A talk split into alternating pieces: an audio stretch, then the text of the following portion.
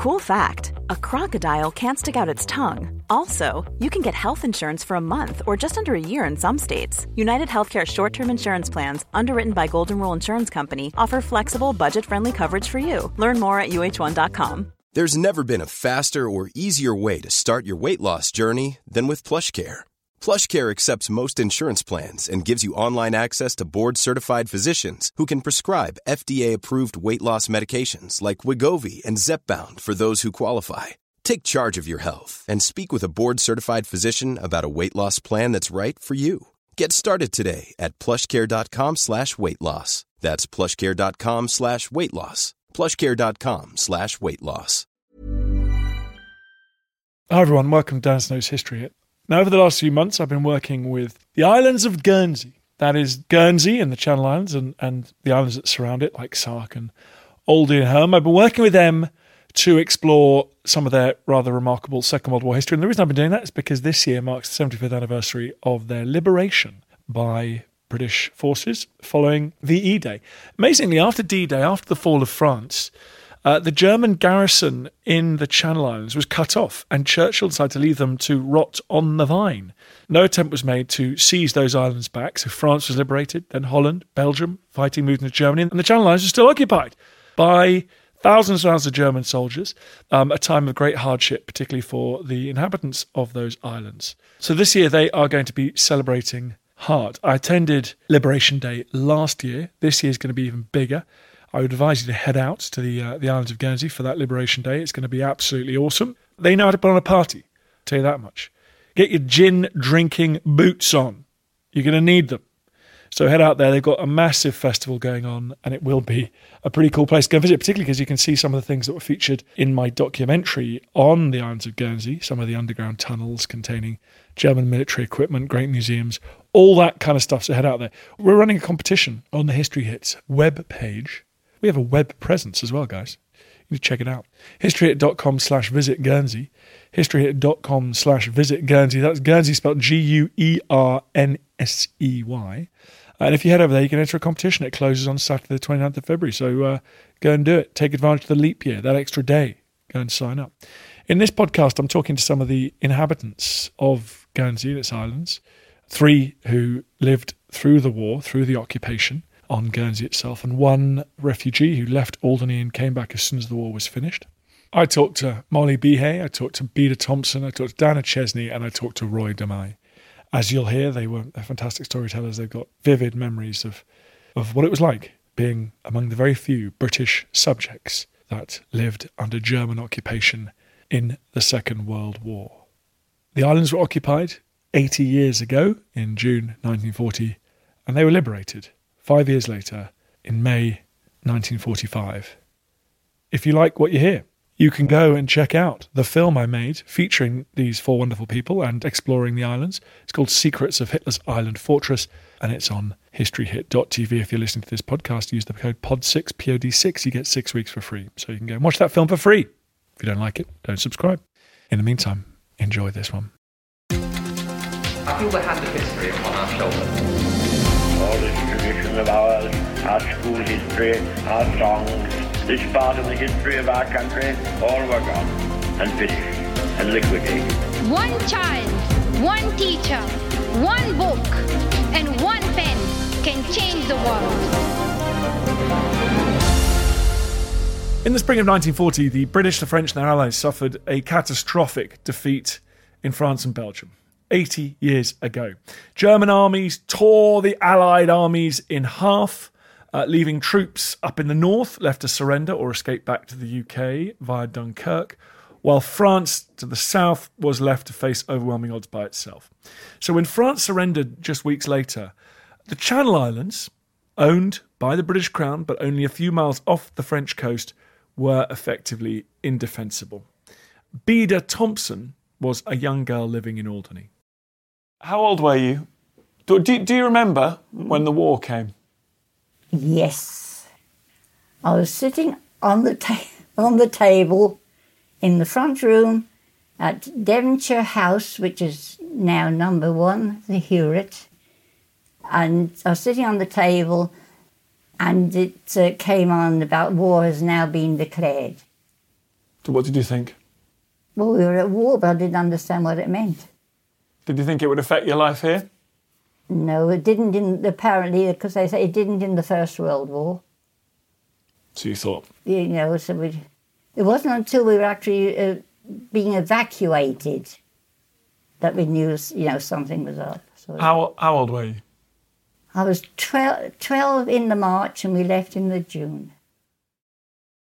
No. Well, he said, didn't enter my head what was what. Was what. And the last words, I might, I might give way later on, the last words my mother said to, uh, said to her, now don't ever let your little sister, always keep your little sister. Look after your little sister, never apart, never be apart. And I, we, I kept my word. Because they tried to part us in England, you know, to go to different foster homes. And I said, no. My mother said, we mustn't be parted. And I still call her my little sister now, to her most annoyance. yeah. When the ship was leaving, what was it like waving goodbye to your mum? Were you, were you scared? No, they wouldn't come down. We said goodbye at the door, at, um, on the steps. There's uh, Devonshire House, which is number one. But the worst part was Uncle, oh, Uncle Archie standing on some crates, waving goodbye when they were uh, singing um, Old Lang. And I can't stand that bloody song to this day. Hmm. That's the worst I broke down. Not everyone evacuated. Roy Domey was a schoolboy in neighbouring Guernsey. He remembers the fierce debates within families about whether it was best to stay or go. His dad made a firm decision. So he said, No way, we're either all going or we're all staying. And that's how we come to stay. And my grandparents, if you're staying, we're staying, they weren't going anywhere. So it was only one uncle and aunt that evacuated. My mother's other brothers stayed as well. Was that the right decision? Are You glad you stayed? I think so, yeah. I think we, it was, was the right decision. We all stayed together and, you know, I mean, we know of uh, youngsters who were evacuated and their parents were left behind. But I mean, they had all sorts of difficulties when they came back. They'd been five years away. You know, they'd left there as, you know, some of them as youngsters and come back as teenagers and and you know I think they had all sorts of problems adjusting to to life again with their parents. So I think it was a good thing. Others came to the same decision. My name is Molly Bihet, which is Bihet, B-I. It's a French, but I'm going to born, of course, and I was uh, almost nine when the Germans came, 14 when it finished the liberation. So it was a lot of um, tension and a lot of panic at the evacuation before then. It was the most, I think it was the most awful time, time of the of the year of that five years really was partly those evacuation because panic, people didn't know what to do, and we went down three times because my mother was going to come as a wanted to come as a carer. But um, because we of the ages of my sister and I, we were too old, and we would have had to go with the school children and teachers. And my and my mother didn't want to separate us because we were at different schools at the time. So three times we walked down to the harbour, being crushed, panicky, people crying. It was awful. And then we came back with our little bags, and uh, my father said, Right, I'm going to have to stay, look after my grandfather, the grandfather, and um, my uncle with his cripple, he was. So we stayed. And it was only my mother that showed quite a bit of a lot of worry when the Germans arrived. But we, when we saw them, they were She eventually did say she realised that they looked normal. She thought they were, before the war, square headed. and that was said. Wonder I shouldn't say that now, but that's before when we knew the Germans were doing these atrocities and different, you know, so much worry. Um, but eventually she did venture out. She was a very great character as well. Why didn't you evacuate? Why? Well, first of all, my grandfather was really stubborn. And uh, he was, um, he wasn't going to move for any jury. He'd been born in the house, and his grandfather had been, and his father had been born in the house, and he was older, 70. The Germans landed on Guernsey on the 30th of June. Do you remember them arriving? Yes, well, well, yes. We were told that they'd arrived at the aircraft at the airport, which was country. Um, but my mother was at that time. Um, she wasn't going to go out. She decided she didn't want to meet a German. She was so frightened. So um, we remember them arriving quietly and saw them eventually in the streets, which was you know, not too bad for my age, I suppose younger children, but we were a bit worried because my father might have had to been sent away to join the forces. Thousands of German troops would be stationed on Guernsey, and they needed somewhere to stay. So the Germans just kicked people out of their houses. That's right, but we want we want all these houses to military troops, so we had to move out. Prior to that, they were going around any empty houses and taking furniture and what have you, and we we got heard of this, and uh, so we went into my uncle's house at, at that time, which was empty. Contrary to the pre invasion scaremongering, the occupiers did not immediately carry out atrocities. In fact, many memories of the time were of childhood adventure and excitement. Diana Chesney's family had also decided to stay. Yes, it was, because we were very naughty um, children and we, we didn't have a lot of control, I don't think, especially to begin with, because there were no schools left once everything had evacuated, and the states didn't get round to organising the few teachers that were left into schools for about, well, this was June, and not till well on to September, October. So we had, we were really having quite a, a lovely holiday. Long, it was nice weather, so that was good. Were you scared, not scared of the Germans?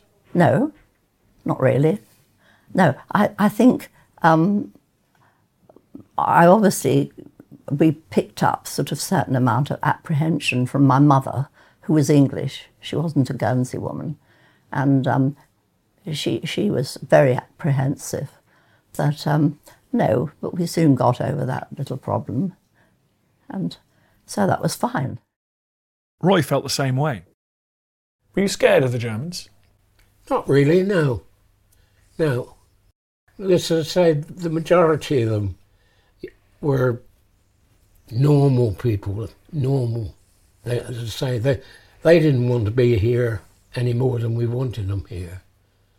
Uh, I mean, we had one day, my mother and was out with us, with my eldest brother and myself, and we came walking down a lane, and there's a troop of perhaps 50 German troops all lined up. They'd been obviously doing something or other, and they were about to be dismissed by the, the officer. And sure enough, as we more or less walked past, they were dismissed. And one of the Ger- German soldiers came across and to me and my brother and said, Come with me. And he took us to his billet and he cooked us a meal you know, yeah, for the two of us. As I say, they were, they were just ordinary, with kids of their own, eh, back in Germany, and they didn't want to be here. So they, they weren't frightening in that way at all, you know. And I mean, that, you know, it was a big adventure for us as kids. I mean, it was a it was a bad time for our parents and what have you, you know, struggling to keep things going. But I mean, as youngsters, you didn't worry about that.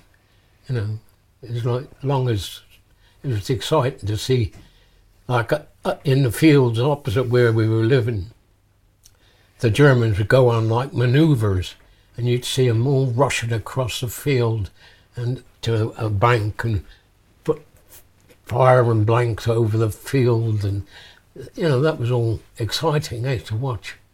You know, as youngsters, yeah. But tough for your parents.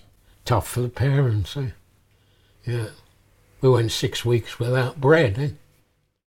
Well, one of our favourite things was to wrap up, uh, because we had a farm and horse um, manure. I was going to say rude word. And we used to wrap it up in newspaper and then brown paper and put it in the road for the Germans to come and pick up. And then we used to sort of shout out at them then, I suppose. Certainly, they they were quite nice to children. I, I don't think we came across many who weren't friendly. Other people did. Only quick thinking by Molly's mum stopped their family from being kicked out of their house. I was with my mother, and the two Germans came. This was early in 41. And they were taking over all these places. And we went to the top of the house. It was only an ordinary terraced house, but lovely views. And the Germans were saying, Yeah, it's good, good. My mother was a bit troubled, I'm sure, at that time, and then came down to the next landing. It was the sea views and the harbour views they were interested in. And of course, when we got there again, yeah, it's good, good, they're on the landing. With that, my mother just fell at their feet and then she's moaning and she's groaning. And I said, What's the matter, Mum? She said, Shut up, I'm all right, she said. And she carried on. And, she, and I, the German's was is lost. I said, My mother is sick. I didn't know what was going on either. So, ah, yeah, yeah. And she carried on. And she was actually by their boots and they were concerned. And they said, Yeah, yeah. And they went off.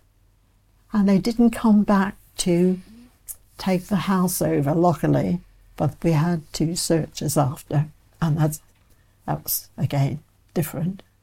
But she fooled the Germans, and to move out with my uncle, my grandfather, and family, two or three hours you get just to take a few belongings, or maybe a little bit longer. So it wasn't wasn't a good time. Molly will never forget a run in with a gang of occupiers after they'd been out for a night's drinking. And we were coming back through the town, and these Germans were staggering coming up the road.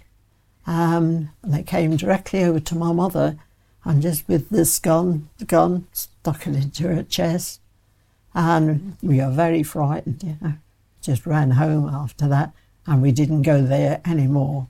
We used to have the neighbours come in we used to climb, put them over the wall and back again after curfew. So that's the kind of thing we had to do to give a bit of entertainment. You know. The occupiers didn't just bring garrison troops along, they also moved an army of forced labourers to Guernsey and the rest of the Channel Islands to turn them into fortresses of concrete and steel. To prevent the British from seizing them back, these forced labourers were treated appallingly.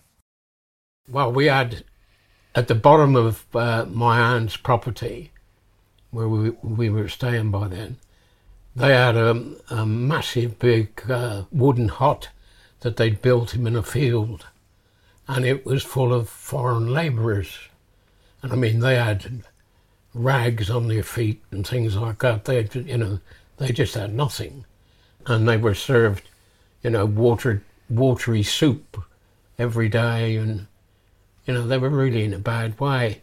So if they could find something, they, they would, you know. And uh, one night, apparently, we had a, a chicken house and a, um, in the garden. We had rabbits. We used to raise rabbits in those days for, for, for food. And we closed it up of a night. The door opened outwards, but we, one of us would go through the chicken opening and get inside and put metal bars across this door. But one night they ripped that door right off its hinges without us hearing a thing. And of course, all the rabbits were gone. We had one chicken, and that was gone. They'd even taken an item of one of one of one of our our clothes, even like a boy's thing, you know, a small thing, and that had been taken off the clothes was on the clothesline. That had gone as well, you know. Now, even to, you know something to wrap around their feet, uh, they'd grab it, you know. Were you was your family angry about that, or did you feel sorry for these? We felt sorry for them, really. Yeah, and I mean they used to. On top of that, they'd serve them once once in a while. They'd serve them red wine, give them red wine. Would you believe? And of course, their stomachs. It was all over the road. They just brought it all up, you know. But why they did that only the Germans would know, you know, why the, why they'd serve them up something like that when they they were scrabbling around for food. Yeah. Um, my father tried perhaps to give a cigarette now and again, but the Germans were always there, and that would have been very bad. Oh, would have been a big um, thing to help them all. We didn't actually see any kind of cruelty, but there was brave people that did, and they reported one lady, Salvation Army lady, and she reported it, and she could hear them screaming, you know, and she she wrote, it's in our book, she wrote, um, and yeah, she wrote and uh, complained uh, to the police. Um, and eventually she was put in prison and she died soon after in hospital. So there was bravery in the islands, you know. Join us this month on Gone Medieval from History Hit.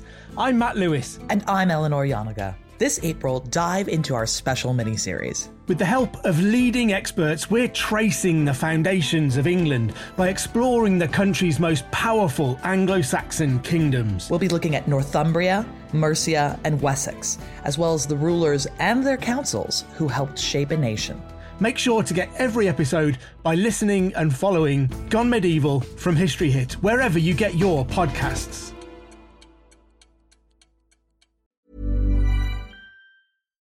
Looking for the perfect gift to celebrate the moms in your life? Aura frames are beautiful, Wi Fi connected digital picture frames that allow you to share and display unlimited photos.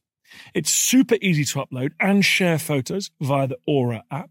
And if you're giving an Aura as a gift, you can even personalize the frame with preloaded photos and memories. And also remember, when using messaging apps, they shrink the photos. You cannot print those out. You cannot blow them up. This is high quality imagery going to one of the most important people in your life. The Aura app is super easy to set up, takes about two minutes, and you're going to love it. There's free unlimited storage, add unlimited photos and videos, and invite as many people as you want to a frame. Right now, Aura has got a great deal for Mother's Day. Listeners can save on the perfect gift by visiting auraframes.com to get $30 plus free shipping on their best selling frame. That's A U R A frames.com. Use code Dan Snow at checkout to save. Terms and conditions apply. But what did the what did the forced labourers look like? Did they look Mm-hmm. different? Well, yes, they were shabby, of course. No shoes, string along their, around their feet, um, poorly dressed. And we used to see them um, in a, next to our school that we went to at first. There was a hospital for the foreign workers next door. So we used to see them queuing up, these foreign workers, at the gate It wasn't very pleasant. Yeah, you could pick them out easily. They just had nothing, you know. I mean, it was all sorts of stories went on that they were building um, a seawall at L'Ancresse, and there's talk that, you know, if one of them collapsed and died on the job, they just put him in the concrete wall, and you know, that's. I mean, in Alderney as well. I mean, they had a like almost a concentration camp up there, and I believe there was literally hundreds that died up in Alderney, and a lot of them say that they were just thrown into the sea, you know, things like that. It's you could never imagine people treating other people that way, you know. It was shocking, really.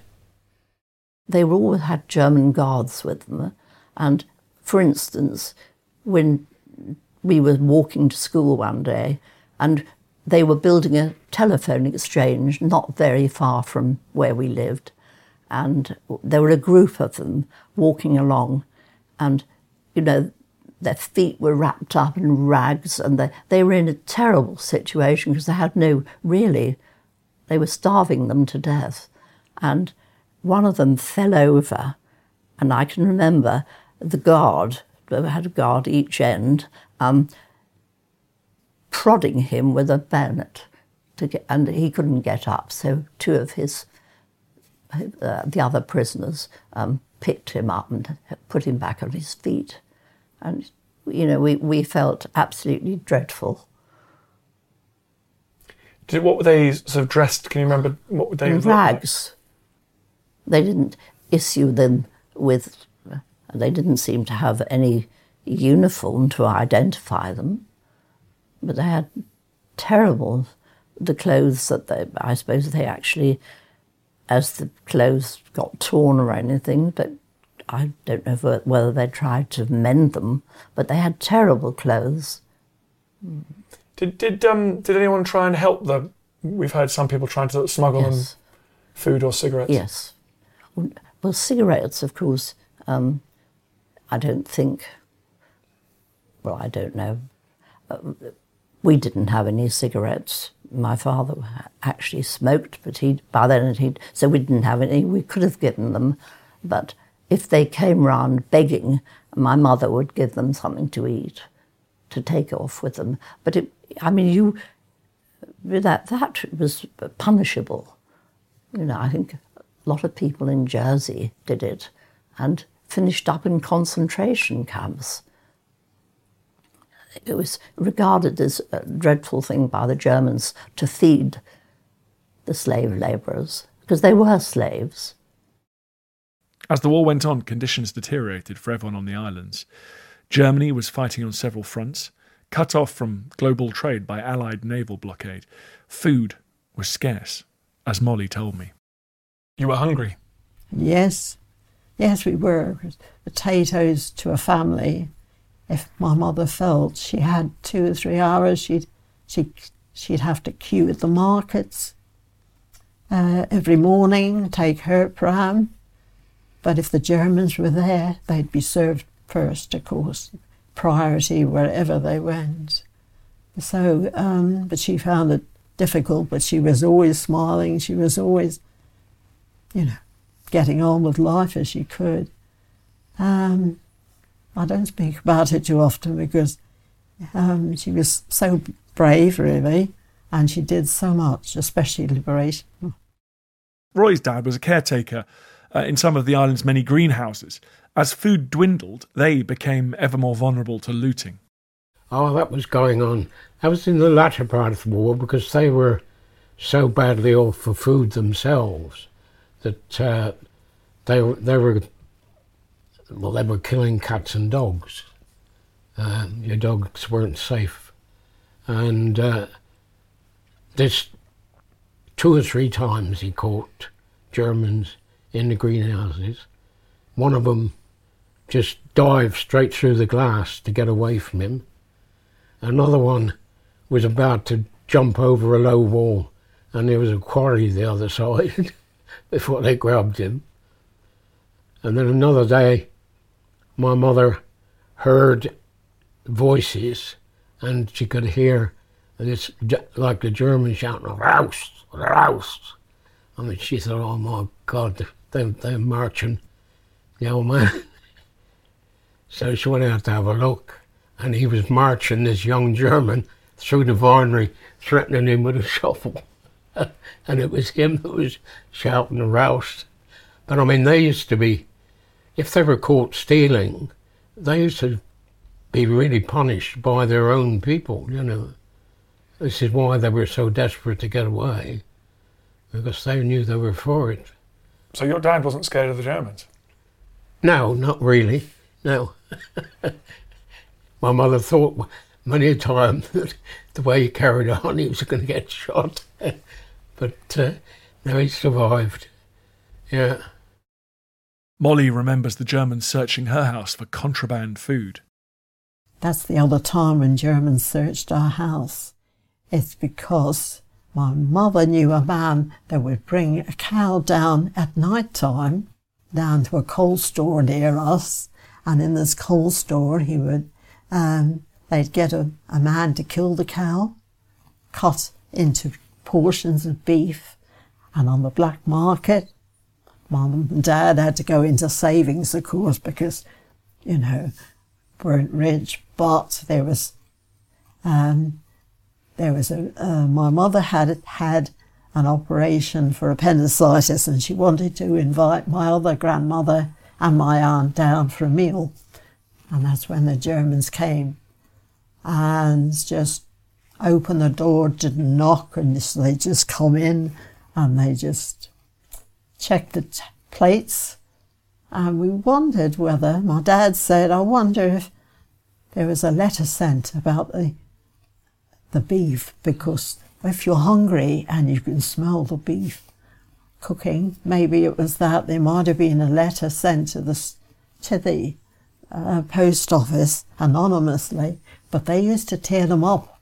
Postmen were very good usually because they guessed that there was another letter but An informer. Uh, yeah, they tear it all. Anonymous, yeah, anonymous letters. After D Day and the liberation of France, the German occupied Channel Islands were totally isolated, cut off from the shrinking German Empire and cut off from supplies. What about that last winter of 1944 45? Do you remember getting hungry then? Very much so, yes. And we had no water, no heating, no hardly any food no bread for three weeks. Awful. I mean, that was the worst time when France was cut off from supply.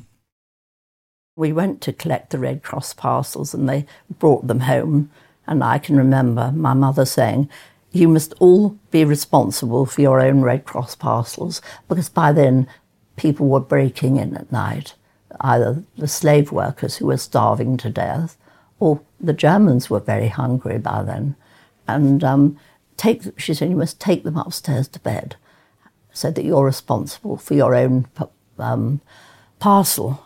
So with the first lot, it, was very exciting. And we, I took my Red Cross parcel out to bed, and my brother, who was nearly two years older than me, brought his up and put his into his bedroom and then went downstairs because he didn't go to bed at the same time as I did. And by the time he came upstairs, I had gone into his parcel, taken his chocolate and eaten it all. So he nearly killed me. He was so furious because it was, he was, and my mother came up and said, "Well, you know that was a wicked thing to do. Um, you will be punished." And I thought, mm, yes, I expect so, perhaps. And when the next parcel comes, you will give all your chocolate to Tony. So I thought, mm, she'll forget about that. But of course, she didn't. And when the next parcel came, I had to hand it all over, which was uh, right and proper. So I never pinched anything out of his parcel that, after that. Yeah, so there was this lovely condensed milk in the parcels and oh, a spoonful of that was lovely, you know. And my mother said, right, liberation, when we're liberated, you can have a tin each. So Liberation Day, she put three tins on the table. It's my younger brother was, uh, and uh, by then, um, I had a sister who was born in 1943. But anyway, the three of us sat at the table, and after about two spoonfuls, we felt sick as dogs. That's as far as we got. It was so rich, and our stomachs weren't used to food like that, you know, that we couldn't manage it anymore. Liberation came right at the end of the war. In fact, the German garrison held out until the final surrender of Germany itself. Liberation Day followed VE Day with the arrival of a British naval vessel. There was obviously great excitement. Molly and Diana both dashed down to the port. And with that, we just dashed down because I had long legs as well. And we just ran down and got to these wonderful 25 soldiers and with their bayonets, their hats, everything was disarrayed. They were crying with us. We were laughing, crying, eventually singing, but at the time it was so emotional. And I mean, this went on for quite a few minutes because we didn't want to lose them.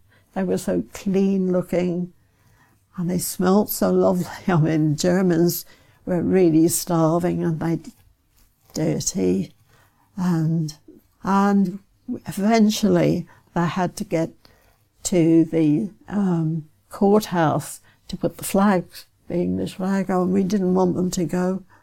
I had two biscuits all day, just followed them everywhere. Where my sister and mother, father were, I don't know.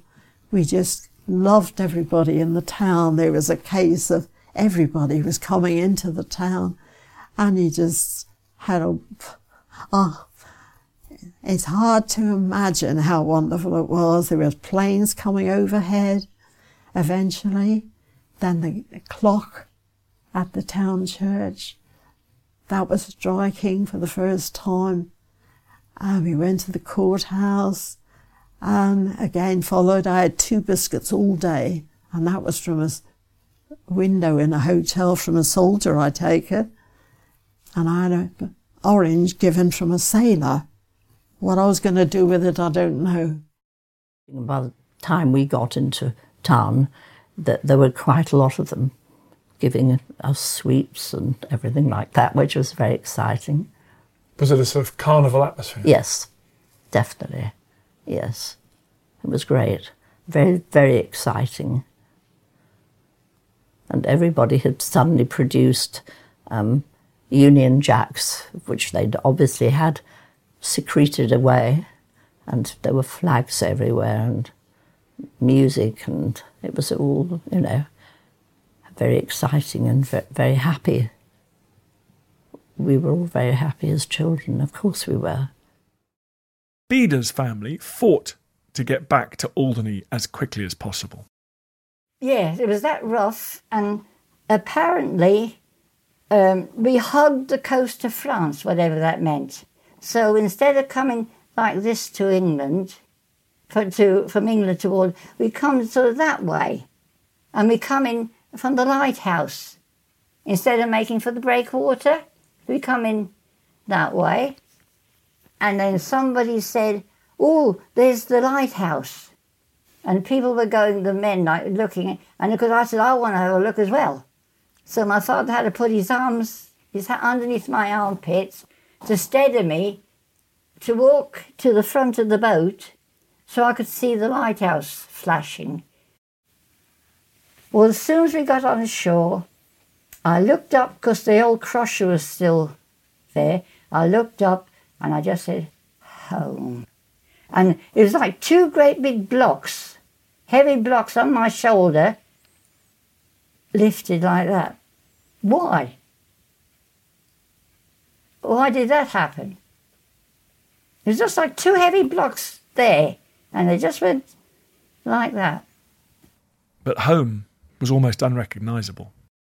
What did the town, the, the island look like? Terrible. Very depressing. Bleak. Awful. But, but we were glad to be home. But it was in a terrible They, I mean, all down, down, uh, down there by um, where Braye Beach Hotel is, that was all derelict. They were all just shells and all the rest of it. And a lot of the island was as well. The islands recovered. The human toll was certainly not as high as other occupied territories. 570 Channel Islands were sent to prison camps on the continent, and at least nine Guernsey residents never came home. The occupation is just about remembered now by some of the oldest people on the islands, people like the wonderful Roy, Beda, Molly, and Diana. Uh, they have very mixed feelings about the experience they went through. So, looking back, it was a time. I mean, was it was an exciting time? Are you almost glad you lived through it, or was it? Yes, yes, I think so, because it was quite a unique experience to be brought up in an occupied territory, and it, I, I, I'm not going to say that it was enjoyable, but it was exciting. That was some of the memories of some of the older residents of the islands of Guernsey. I'm very sorry to say that since we recorded that, the wonderful Beda Thompson has passed away peacefully. So this podcast is is very much dedicated to her. She left a huge impression on me and the, the whole crew who interviewed her that day last year. I feel the hand of history upon our shoulders. All this tradition of ours, our school history, our songs, this part of the history of our country, all were gone and finished and liquidated. One child, one teacher, one book, and one pen can change the world. He tells us what is possible, not just in the pages of history books, but in our own lives as well. I have faith in you. Hope you enjoyed the podcast, everyone. Just massive favour to ask if you could go to iTunes or wherever you get your podcasts, give it a rating, five stars, obviously, uh, and then leave a glowing review. That'd be great. My mum is getting overwhelmed with the amount of different email accounts she's set up to leave good reviews for me. So you're going to have to do some of the heavy lifting. Thank you. Thank you for listening to this episode of Dan Snow's History Hit. Please follow this show wherever you get your podcasts. It really helps us, and you'll be doing us a big favour. Don't forget, you can also listen to all of these podcasts ad free and watch hundreds of TV documentaries when you subscribe at historyhit.com slash subscribe. As a special gift, you can also get your first three months for just £1 a month when you use code Dan Snow at checkout.